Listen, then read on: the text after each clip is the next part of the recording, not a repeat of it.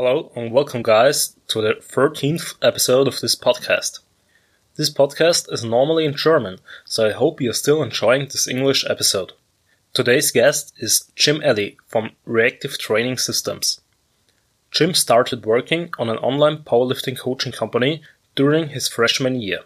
There he learned much about marketing, building his brand, and other different skills required to be a successful online coach. Three years later, he is working with one of the best online powerlifting coaching companies in the world, RTS, the Reactive Training Systems. We are talking about his journey and all the skills he acquired. He is also giving tips for new coaches and how to improve the service for the client. Have fun with this episode. Uh, hey guys, hello and welcome to my second uh, English episode. Today I'm joined by Jim Ellie from the RTS crew that will do a seminar, uh, seminar this Saturday here at Das Gym. And yeah, for the people who don't know you, uh, could you say some words about you? Yes, I don't think there's anything that I enjoy more than talking about myself. um, I so I'm coaching with Reactive Training Systems. I've been coaching powerlifting for five and a half years now. I started coaching when I was 18, when I was in engineering and engineering on like an honors course for engineering. So I was a confident and slightly confident, too confident college student coming out of high school, thinking I can do everything. You know, meet people, be social, get good grades, like do everything I did in high school for people like first what's it called high school it's here is just high school yeah you can call it like yeah, that yeah so basically I was way over my head. There's way too many things going on. I wanted to do everything. I couldn't do everything. School took the back burner in terms of my priorities. I got a 1.5 GPA in my first semester of university, which I don't know how. Does that make sense? Is 1.5 GPA a thing here? What? How do you guys get graded? Uh, yeah, it's like a scale from one to five, where one is very good and, and five is yeah. didn't pass the exam. So it's pretty much like this, but it's to a four.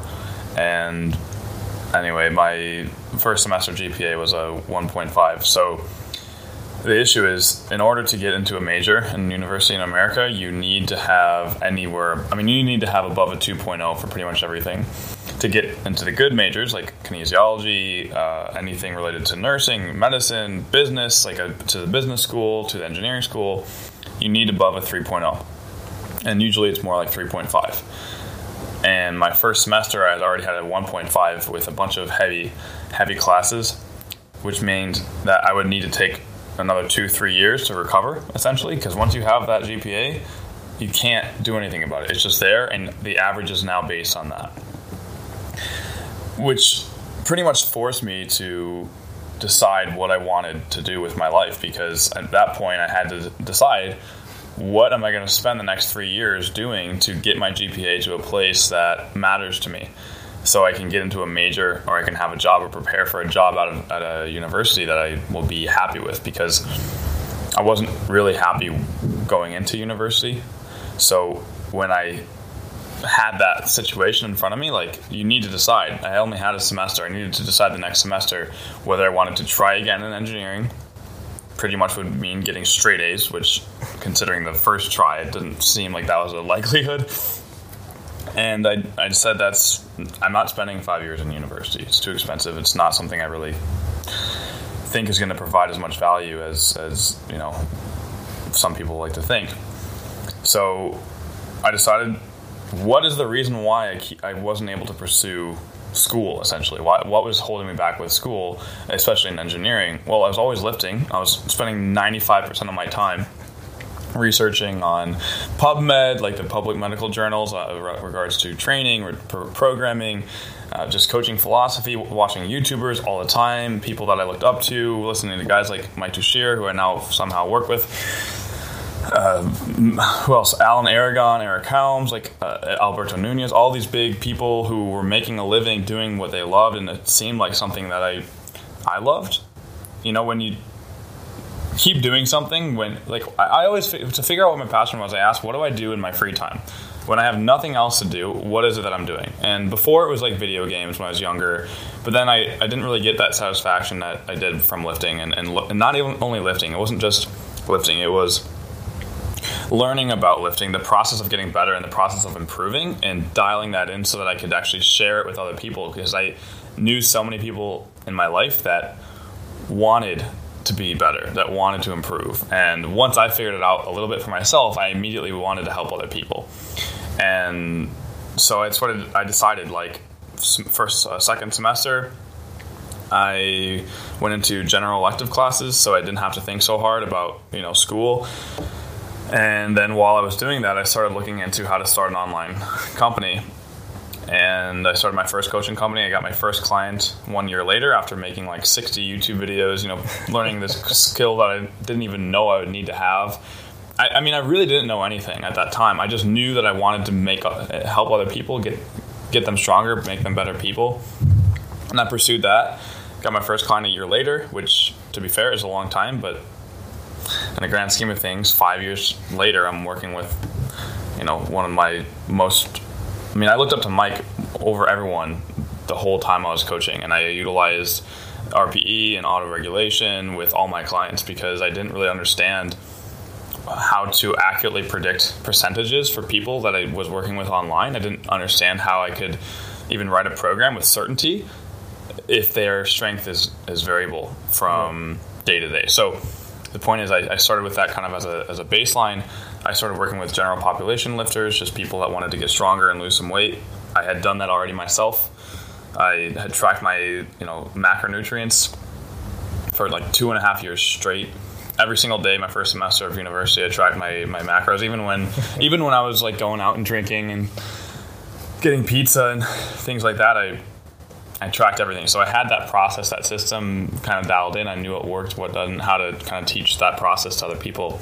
And then I guess that's kind of how I started. I, I know that's kind of a long winded intro, but I think it's important to like let people know. Like, yeah, I think it's pretty much uh, you can uh, so much better relate to a person if you know the background, know where they're coming from, uh, know uh, or, or, at least try to understand uh, why they're doing uh, the things they they do. Yeah. because it's it's all the experiences in the background makes us the person that we are at this right moment. At least um, I think we're just the sum of our experiences and the learnings we did over the past uh, 20ish years. Uh, so so yeah. Um, what would you say? What were your your first or biggest mistakes when starting your online business, and especially uh, when coaching your first clients? I would say the first. Well, there's a saying.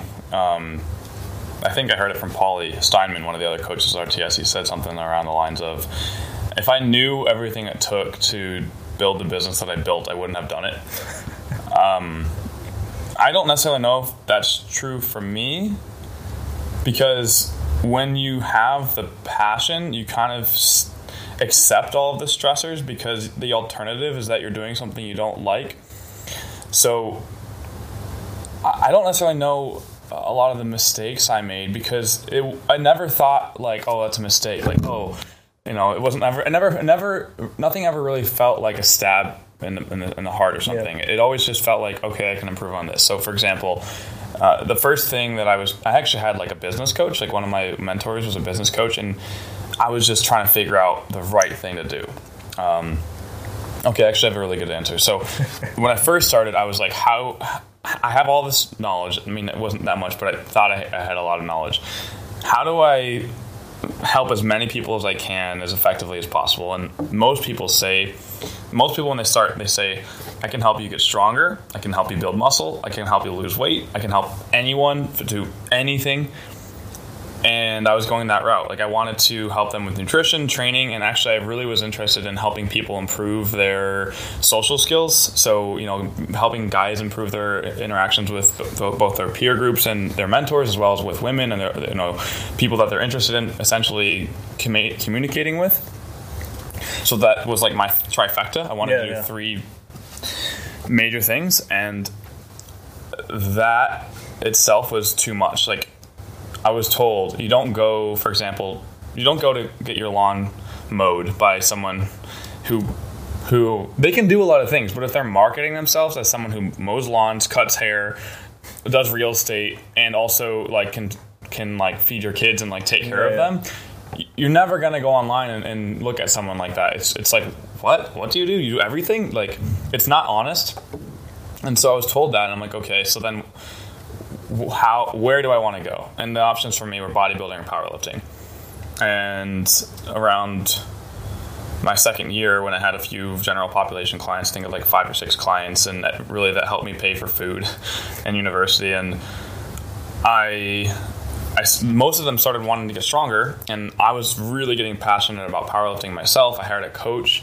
I had someone else do my own programming. I learned so much from him and how he worked with me because it, I'm a very stubborn person. So for someone to communicate properly with me, and this sound might sound weird, but they're doing a lot right because I'm a, I'm, I'm a very like sensitive uh, person in terms of how people communicate with me. It, I can handle it if they don't communicate properly, but I'm not going to pay someone money if they don't know how to work with talk to me properly.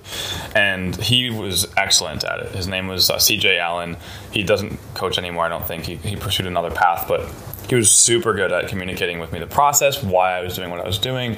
Um, you know, when I sent him technique, he would give me one thing to focus on, and that provided me with a really good groundwork for how to coach my clients.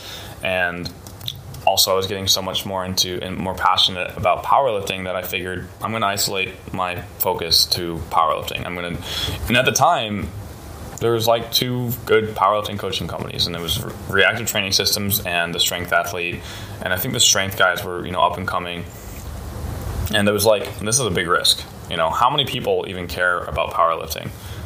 I had no idea. I mean, I, especially when you first when I first started, you, you, people really like to pretend or like imagine that there's no opportunity in places that are you know niche. Uh, I was told by someone that you know re- really mattered to me that I was wasting my energy, you know, pursuing this Yeah. because it's not you're not going to make. How are you going to make any money? How are you going to survive? How are you going to sustain this? And I didn't know.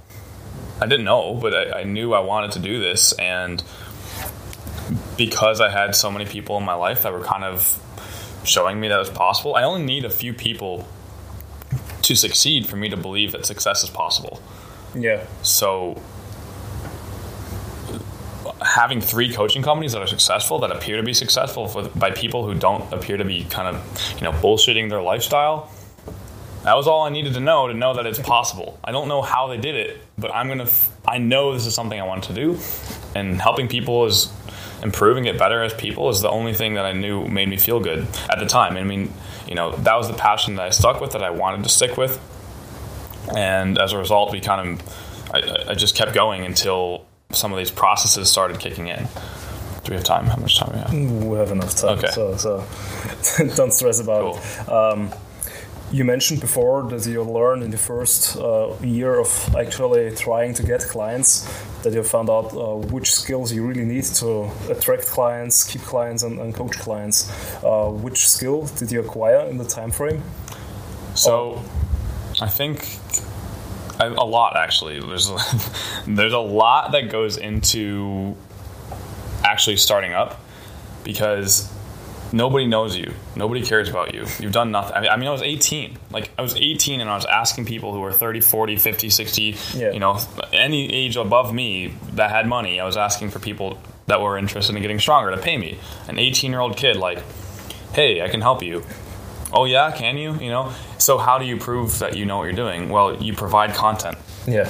You make things. You make make videos. So video, for example, my I wanted to make videos. Some people make blogs. Some people make a podcast. Some people just uh, write articles on Facebook or they make Instagram posts or whatever medium they use. They they do it and they get good at it. And that process itself requires a lot of thinking internally. there's a think inside uh, and, and actually let go of a lot of these insecurities that we kind of grow up with. When I started making YouTube videos, they're horrible. But my my mentor said, just do it. It doesn't matter. Just say something. Just do something. Say something. Ha- have a, a topic. Go to the, some public place. Get some natural lighting. I went to the lake by my house, and I set up my tripod just like kind of this one. And this lake, people are always walking around. There's, I mean, every second somebody's walking by my camera. I'm this 18 year old kid like talking to a camera, which now is normal, but five years ago it was like people are just starting out doing this and, and seeing someone talk to a camera. There must be a reason. This guy's famous. Like, what is he doing? He's not. Yeah. And so in my head, I have to think it doesn't matter. Stop focusing on them. They don't matter. Like they don't because you're providing value. And when you don't know a lot, you don't know that skill of actually making a video. You don't even know what you're. You don't even know what you don't know. You don't Yeah. even know that. For example, I, I mean, I, I still talk with my hands a little bit, but when I first started, I would like crack my fingers. I'd like touch my you know neck and just like uh, you know, I would just do so many like Yeah, yeah. no nos when it came to making the videos. I didn't have a microphone. I didn't have.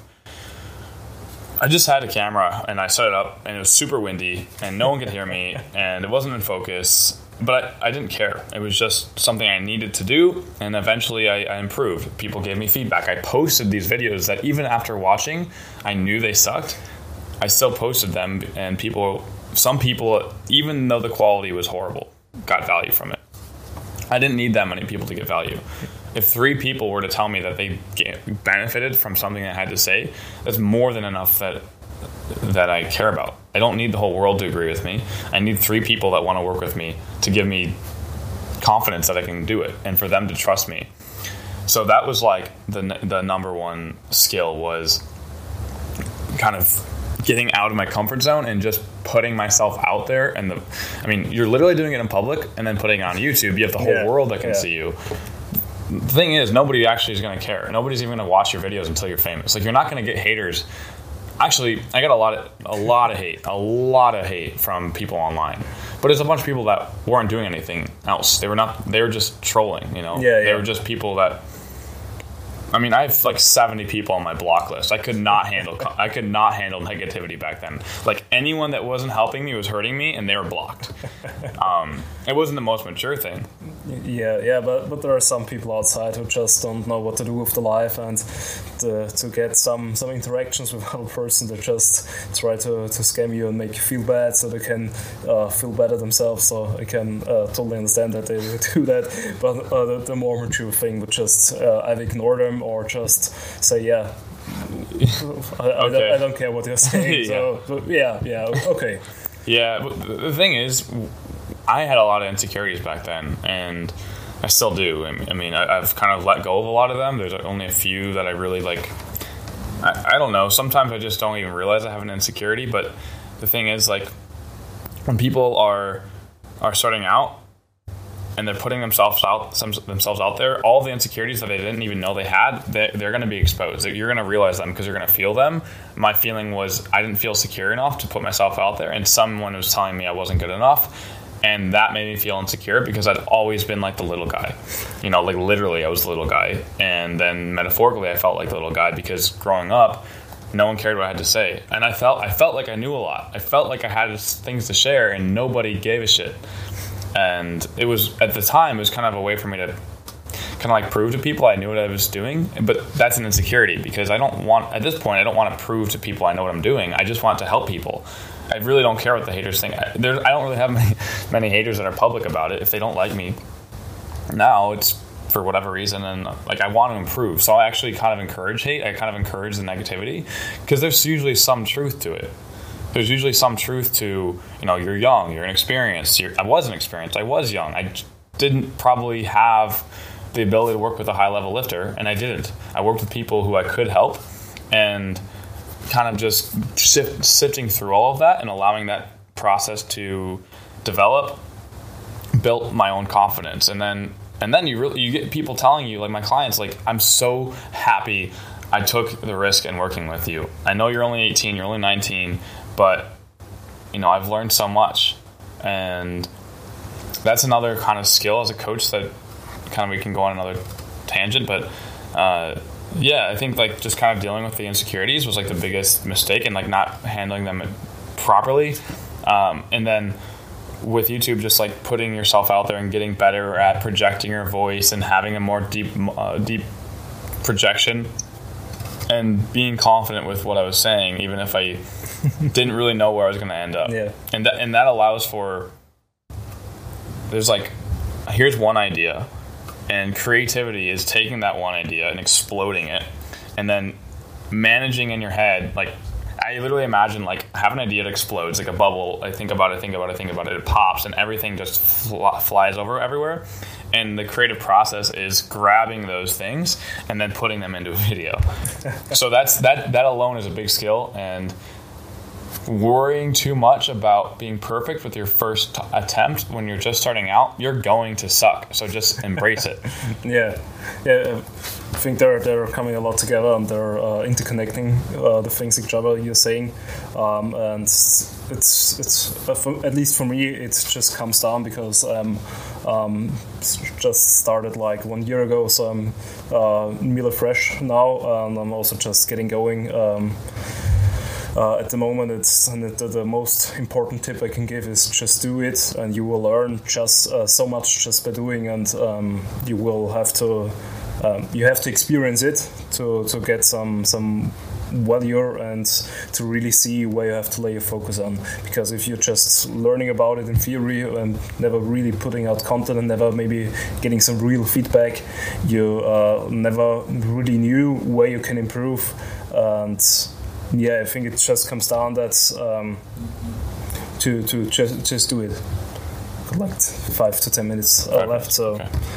Um, what are the, the skills you uh, didn't thought at the first that you're needing um, for coaching other people's? Yeah. Um, so I think it's kind of good maybe to start first start about my strengths the reason why I think that I succeeded was because I focused on what I was good at. And I'm, I'm still improving. You know, I don't want to say, like, I'm here now, you know, uh, there's nothing left. Like, I'm still yeah. continuing to improve my skills, my strengths, and my weaknesses. But my strength has always been my ability to kind of connect and relate with people no matter where they're coming from. And at the end of the day, a lot of people just want to relate to someone. And it's not necessarily my job to tell somebody what to do but it is my job to shine a light on the path that they're already going on, so they can see it clearly. they can see it see it more clearly, and they're they're being kind of guided.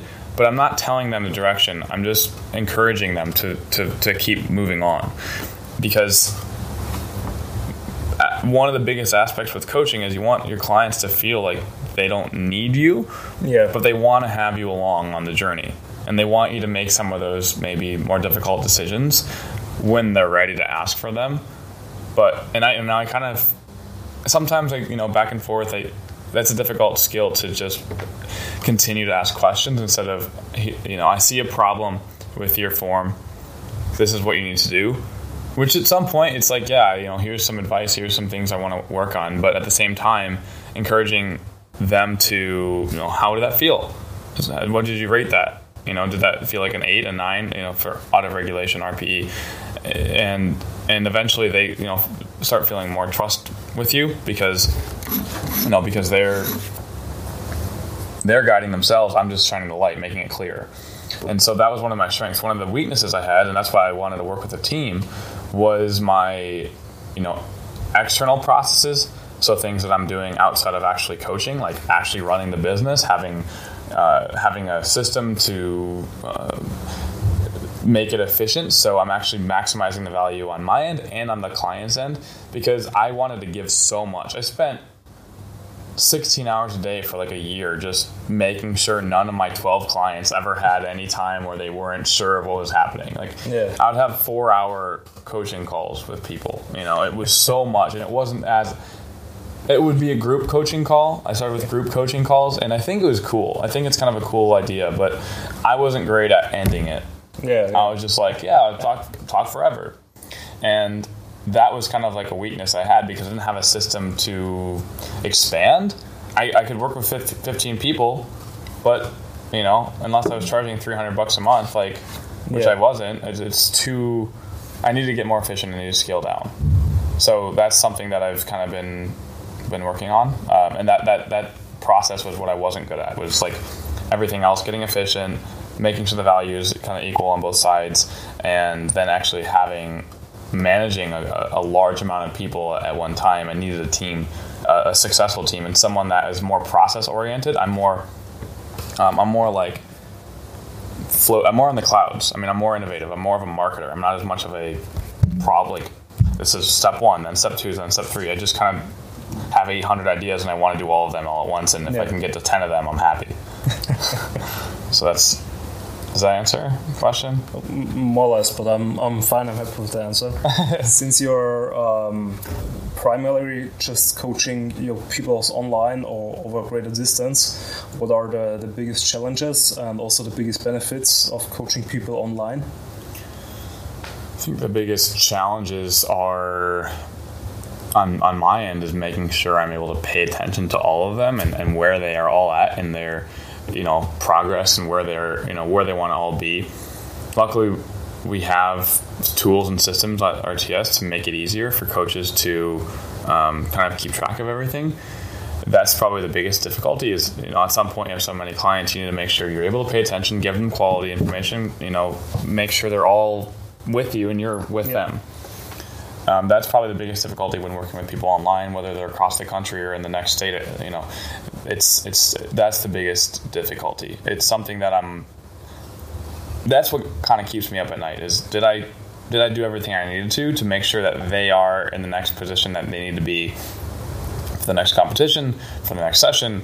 You know, just making sure training is, is up to date, and if they have injuries, because at some point, that's if you have one person and you work with, that, with them for 365 days, there's 365 days where things can go wrong. If you multiply that by 55, pretty much everyone is going to have a problem every week. You know, the, the chances are that everyone you work with at some point in the month, or, sorry, not everyone, at least one person at some point during the month is going to run into a problem that you're going to need to solve. And so the biggest thing that I've learned with working online is is how to how to effectively be a problem solver without having the person right in front of me. So using things like giving them a call, sending a message, like just DMing them, or having a Facebook message, uh, or you know doing a Skype call, or uh, asking them what's going on, and see if they can you can refer them out to the people that can solve the problem because it's out of your your scope.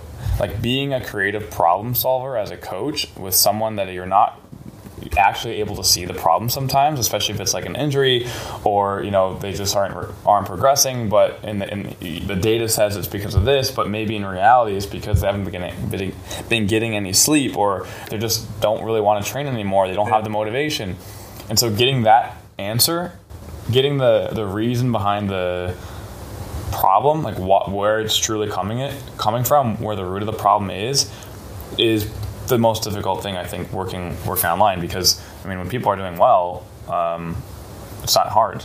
Yeah. you know, just keep keep doing it.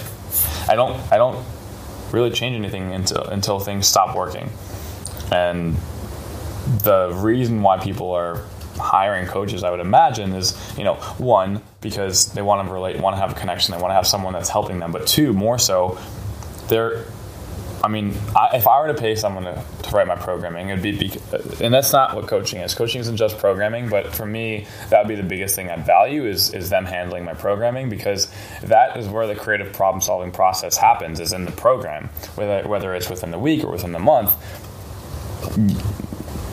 That's what they kind of are asking you to do is I don't have time to solve the problem. I maybe I don't have the knowledge to solve the Yeah, problem. I don't yeah. have whatever the reason is. That's what your job is, and so when you have all these people and they're so far away, making sure I'm kind of keeping up to date with them so I can kind of get to the problem before it expands is it's that's the biggest difficulty. Yeah, yeah. Uh, how do you handle this at RTS? Do you have like weekly or monthly check-ins, so you get a, a feedback from the client, or do you have some uh, objective numbers where the people are tracking their sleep, recovery, stuff like that? And when you see at their, their sheets the numbers are out of range, Yeah. you are contacting them, or, or what's your your process like? Yeah, so some lifters are are different. Everyone kind of needs a different strategy to get them out of their funk. Some people they literally just need a programming change.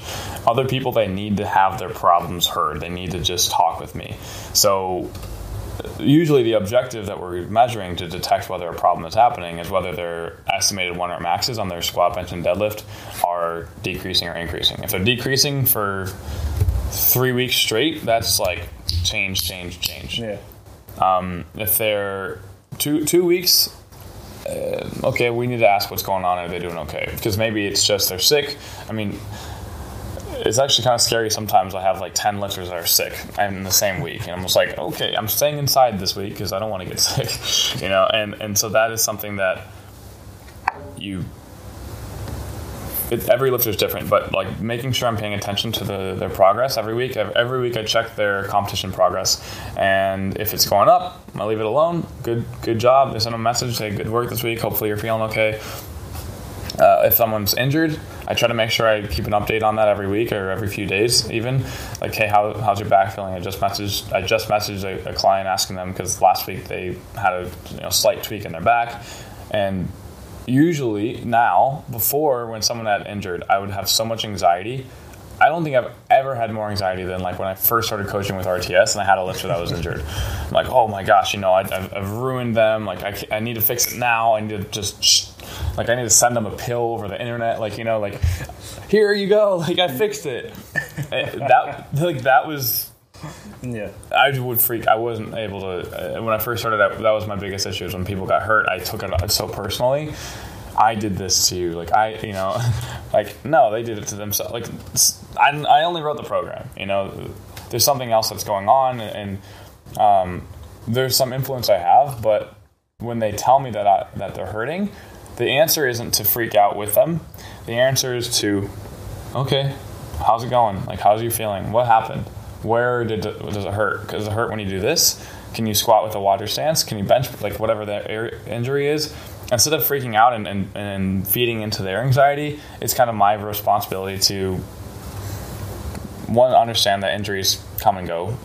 It happens. It's yeah. lifting. We're, we're pushing ourselves to max near max intensities relatively often uh, or overreaching and stuff like that, or whatever it may be. The, the answer is that injuries do come and go, pain does come and go, and letting myself stay calm and saying, "Hey, what is the problem? I, I see that you got hurt. Um, you know that sucks. I'm a bummer that that happened, but you know." Uh, let's give it a rest. You know, take it easy for the next few days. You know, just sleep, recover, um, let's see how your pain is in the next few days, and like let's kind of just see, see what we can do instead of thinking about all the things that we can't do. And th- yeah, yeah. like that is a a pretty important skill, I think. Yeah. Um, funny thing that you mentioned it because I got uh, some uh, this um, did this new Instagram feature where you can ask the questions. Um, I just throw uh, in there and ask somebody some some powerlifting related questions. And I think uh, many people just ask about. Uh, how are the joints? Isn't that bad for you? Isn't it bad for your joints that um, you're moving heavy weights and stuff like that?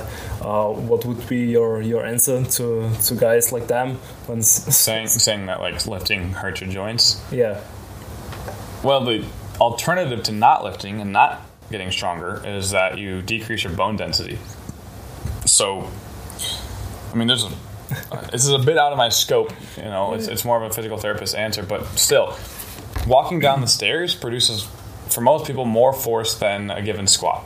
So if you ever walk down the escalator or stair with like, if you ever jump, if you ever jump down something yeah, yeah. with like two feet, you're putting so much more stress on your knees than a, a squat. Now, if you're squatting repeatedly over and over and over and over again and you're not recovering properly, sure, your joints can kind of get beat up. But the alternative is that you're weak. Not like weak, like you're a weak person, but your bones are literally yeah, weaker. Yeah. Your joints and tendons aren't growing because you're not producing any stress for them to to to grow. So to say that they lifting hurts your joints is one, it's individual. Some people they can lift properly and, and it doesn't hurt. And if it does hurt, if a certain movement hurts your joints, it doesn't mean that all movements hurt your joints. If, if, if you're lifting with proper technique, you can minimize the risk. Because uh, from my perspective, the alternative to not improving and getting stronger is getting weaker and regressing. There's a there's a analogy that I like to use in terms of like improving your strength, and that is if you are to build a house brick by brick, you know, you, you find some place in the woods and you find a, a plot of land and you want to build a house there. You can work on the house and make it grow. You can build, you know, layer by layer, brick by brick. You can see it rise and see it develop. If you stop working on it and you don't come back to it for a year, the house is not going to be in the same condition as you, it was when you left it. It's likely going to be in a much worse condition. Trees, plants, insects, animals, they've all taken over and they've natural disasters. Something has and will have definitely happened if you leave it alone. I think that's the concept of entropy. If you time as time Yeah. expands, the disorder increases. And So that's literally what happens to your body. Like if you leave it alone, if you don't do anything, a lack of movement, a lack of stressor actually regresses. You don't maintenance, for example, maintaining your strength level requires work. There's you have to put energy into the system just to maintain where you're at and where you've worked on. That's why this gym, for example, you it might not be growing. It probably is growing, but even if it wasn't growing, to maintain the current state, someone needs to check the radiator. Some someone needs to check the air conditioning. Someone needs to check the water and the food and making sure everything's running properly. It requires a good amount of work just to keep it running and, and functioning. And your body is somewhat similar in that you need to put in enough effort into your body for it to work properly. Uh, There's whether it's about strength training, getting stronger, or just having a, a body that's working Yeah, and not yeah. deteriorating from the brain. You know, you need to make sure you're stimulating the brain to the muscles, to the joints, to the tendons, to the heart, to the all the things that are going on and improving your your abilities as, a human being require work just to maintain it. Yeah. So I don't know if that answers the question. Uh, more or less. Um, I, th- I think it's when when people ask questions like this, it comes uh, pretty much back that they don't have the knowledge to uh, some degrees. Um, if they would know it, they wouldn't ask. Uh, but I think like the gym or fitness, um, if you don't do it, uh, any competitive sport, it's just like the, the safest thing you can do. I think it's pretty hard to injure yourself in the gym if you're not doing uh, repeatedly uh, really bad movements with a really bad form over a long period of time. Um, I think the most injuries that a, a, a lifter has are um, are created somewhere outside of the gym. Or if they are in the gym, it's most like a, a weight plate fell in the toes or something like that.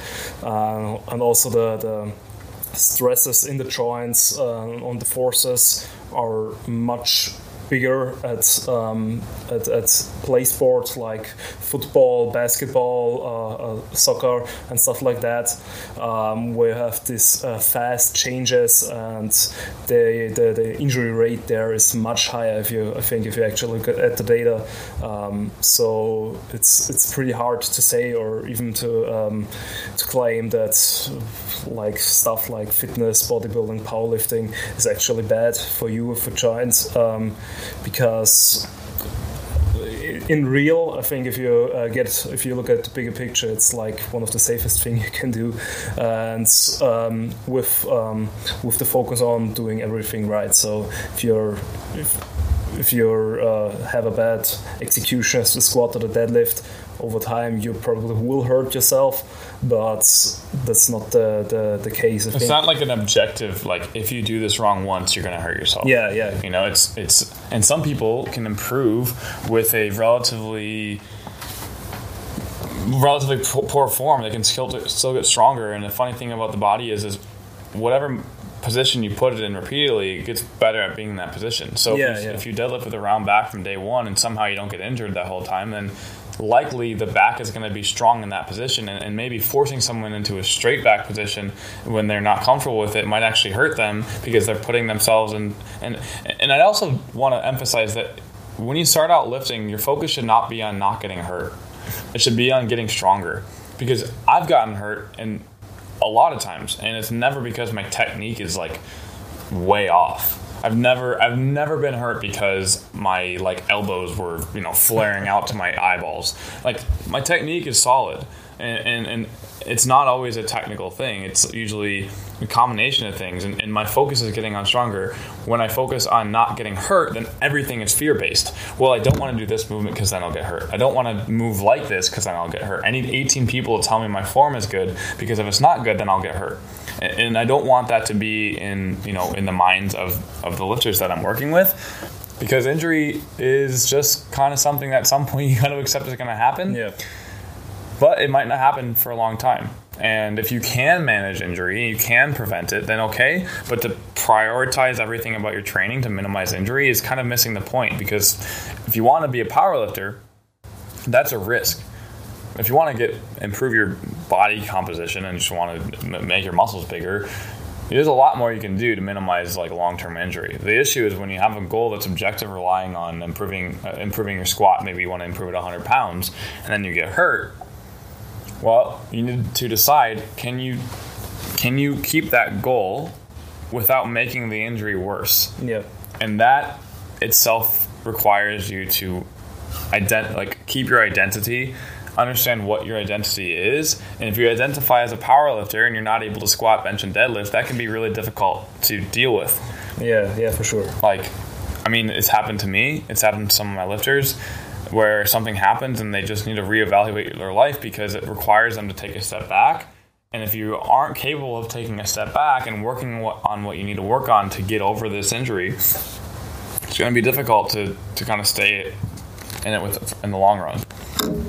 Um, what are your your tricks or tips, or how do you um, deal with clients that have problem with adhering to the program, um, to the nutrition, to stuff like that? Uh, the biggest thing is is self motivation theory. Essentially, is a client needs to feel competent in their own knowledge and their own abilities.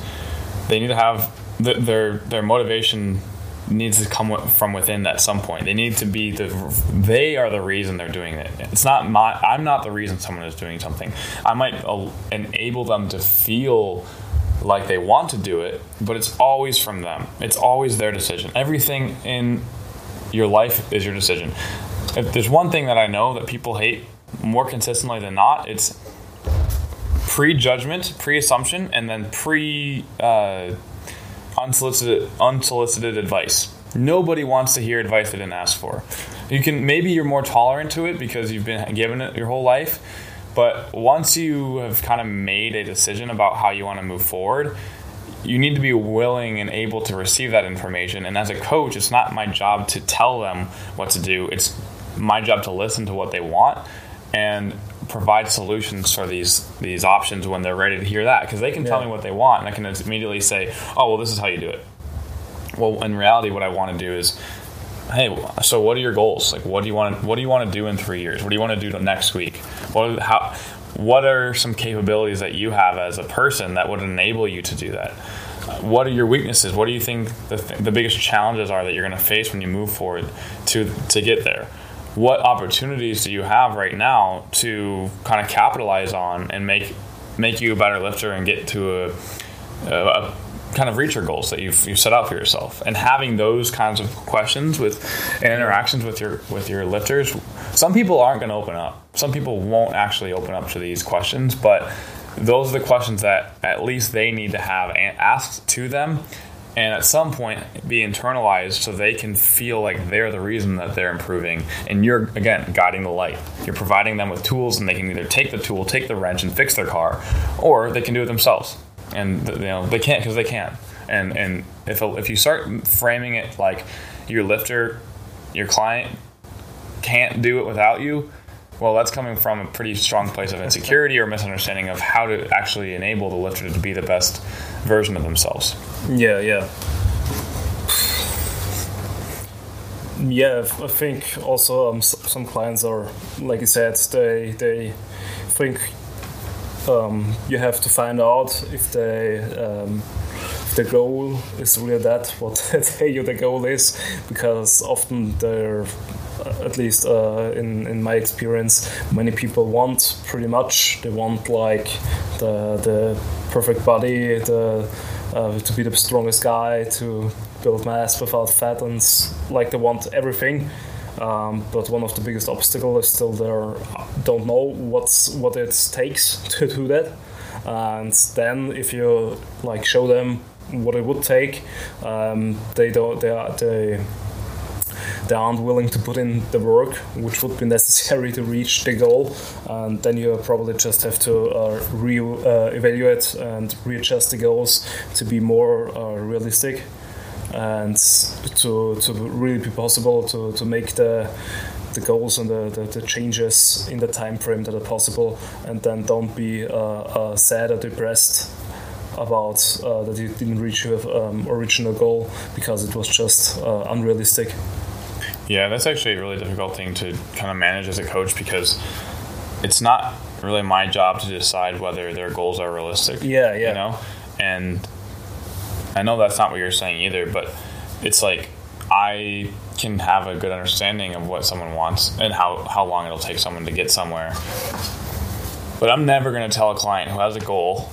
I mean, okay, if it's not, if it's not physiologically possible, maybe I'll say like that's that's not a thing that can happen. Like if someone's like, "Well, I want to lose belly fat only," I might say, "Okay, I understand. You know, that's a I, I get that goal, uh, one of the best. So, what do you think? For example, this is could be a conversation you could have like in bodybuilding. Because you do you do bodybuilding and, and powerlifting? Uh, I'm primarily a bodybuilder, but since I'm doing at the moment powerlifting myself and gathering a lot of experience, um, many many powerlifters come to me, uh, but mainly just for the nutrition side. So uh, programming, I'm still like the, the bodybuilding or, or power building mm. guy who just likes to do heavy stuff, mm-hmm. Uh, throw in the basic movements and just do them on the uh, on the volume side of.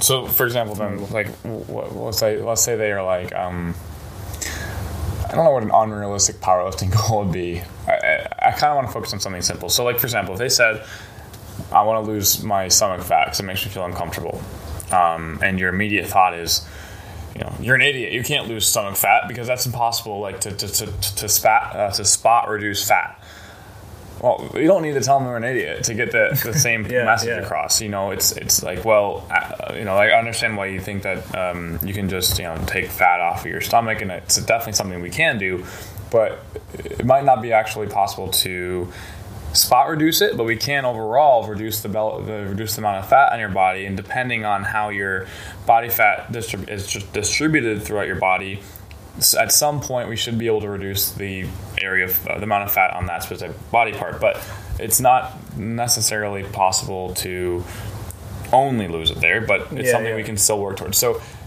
they still need to feel confident and if you start if you're starting as a coach and, and you want to just tell people what they're good at like what's right and wrong that's not uh, very effective because again, you want to keep their confidence level high. They want to, you want them to feel like they can do it without you, but you're you're shining the light. So framing things in a way to, to help them feel good without even if they're wrong, figuring out a way to frame it so that they can still feel right is it's it's not easy, but it's yeah. I think essential.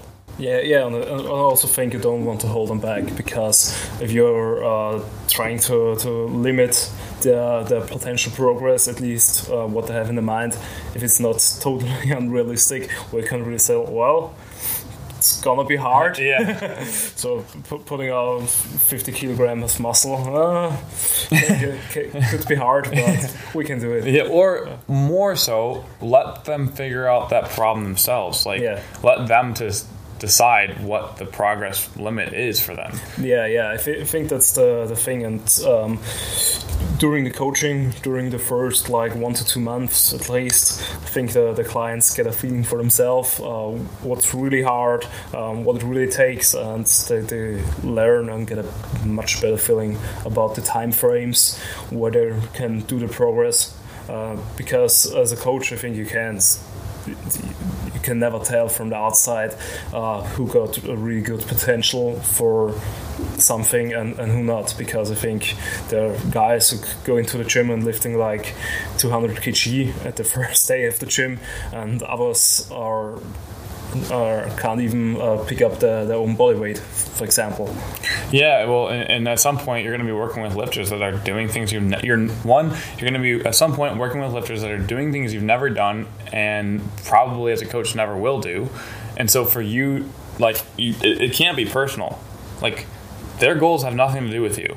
Like my lifters' goals have nothing to do with me and my accomplishments, and and I can't project that on them at, at all either because I'm never going to be a world champion. I, I, know that about myself. Like it's something I've kind of decided. I could maybe work my whole life to do it, but it's not my passion. My passion is to make sure I'm enabling the people that are working with me to be the be what they want, and at some point, we'll figure that out with it. With we'll, we'll speak with them, and I'll say, "Cool, let's fucking do it. Let's let's do it. Like hell yeah, that's awesome." I have no like at some point you don't know necessarily what it takes to get to that point because you've never been there, but they're not asking you to. Like they're not asking you to solve every problem. They're just saying, "Can you help me?" Please, like let's let's do it together. I, I can build you up. Like you're almost like their hype man. Like they're knowledgeable hype man. You know, you're not putting them in situations that are stupid.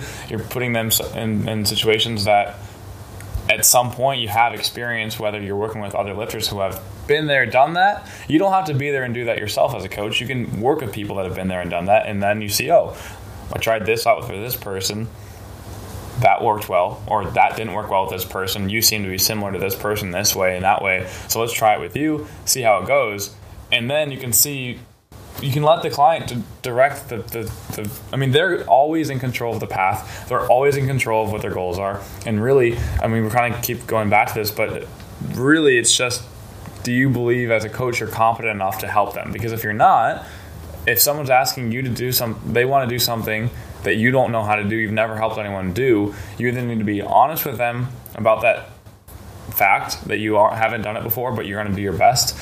Because at some point, you're going to be working with people who have you've never done it before with them. Like I had a, a, guy work with me who was a professional cyclist and wanted to uh, do strength training in his off season and, and then also improve his sprint speed. And you know, we worked together for a while, and at some point he's like, "Hey, um, I don't know, like I'm done with the off season now, so I'm done." but like I didn't, I let him know, hey, we don't usually work with cyclists, but we can do our best and see what happens, and, and we, we did. So um, that's something that I think is important as a coach to realize. Like you just gotta be honest and, and open about what your capacity is as a coach and what you can do to help them get there. You don't have yep. you don't actually have to know everything to, to be a good coach. You just have to know what you know and provide it in the best way you can and use it when, when you can and, and then also be part of the creative problem solving process because there's no coach in existence that knows the answer for everyone for every context for everything they're all just trying to figure it out some people just have more tools than others so uh, to, to round it up a little bit what would be the, the key points to focus on to get a, a good or to improve the the coaching ex uh, experience for the clients? You can. Yeah, I mean, so the biggest thing is going to be don't be afraid to be wrong. I don't think I talk about this much, but that's something that's really important. Is you, you, you shouldn't be afraid to be wrong. You should be afraid to not try to figure out the problem. If you're not making decisions that are your and your best guess, because you're afraid of being wrong. You're just taking someone else's idea because then you don't have to associate with that because of someone else's. Well, at some point, you're still going to be associated with that decision. I'd rather fail my way than be successful someone else's way and learn nothing. I'm still learning. I'm always learning. I'm, I'm only 22 years old, I'm, but I'm, I'm, always learning and working with people that are bringing to me new problems literally every day and I there's nothing that I watch anymore or look at on YouTube that I'm like, oh, that's that might be the answer. I mean, I, I do continue to be a student from like you know mass other various people, my mentors asking questions to other coaches, people who have actually worked with people like that I'm working with, but I'm never afraid. I mean, I don't want to be wrong, but I'm not making decisions based on my fear of being wrong. I'm making my decision based on what I think to be the closest to the answer. And then if I am incorrect, I'm honest about it, I'm open about it, at least with myself, and I let someone know, hey, that wasn't the answer, that wasn't the solution, we're going to try something else. And it's up to them to, to decide if they want to keep working with me and trusting me in this process. And if they're not, they're not, and that's okay because I really want what's best for the lifter. And and sometimes what's best for the lifter is not what you'd imagine. You know, it's it's in, in that process of figuring out who you are as a coach it takes time. It takes time, it, but it is going to speed up if you're open and honest about what your strengths and weaknesses are, and if you're aware of how you're evolving. If you don't feel like you've improved in one year as a coach, you haven't been listening, you haven't been wrong enough times, you haven't been paying attention enough, and you haven't been putting yourself in a, in a vulnerable position to even succeed. Because a good from my perspective, slightly biased, but a good coach is someone who's been wrong enough times to know kind of to, to, they're able to get closer to the truth to the answers in a quicker amount of time than someone someone else someone hasn't hasn't had as much experience and that's Yeah. why you know working with people who are just above just slightly above what you've worked with before so when you first start start working with people it's probably a good idea to start with people who just want to get improve on one thing.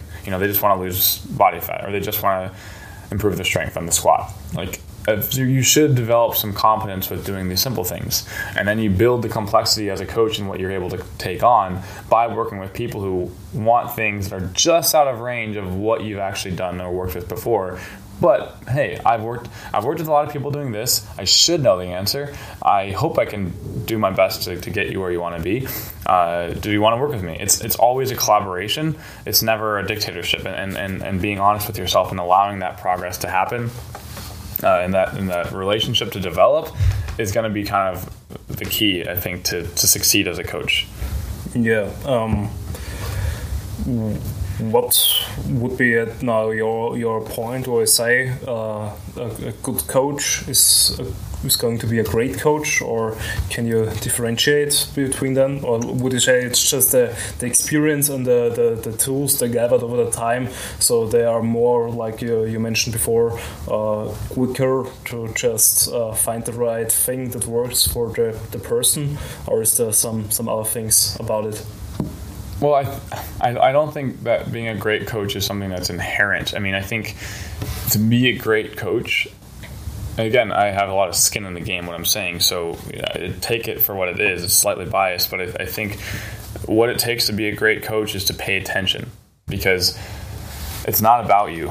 It's never about you when you're working with other individuals. It's not about you. It's about them and what their goals are. And if you're paying attention to what they want and what's happening to them, you really can't be a bad coach because a bad coach is someone who doesn't pay attention and makes it all about them, pretends that they're suc- they're, they're successful with their clients and they're not, or they have one client that's doing well, no one else is, but they don't tell that.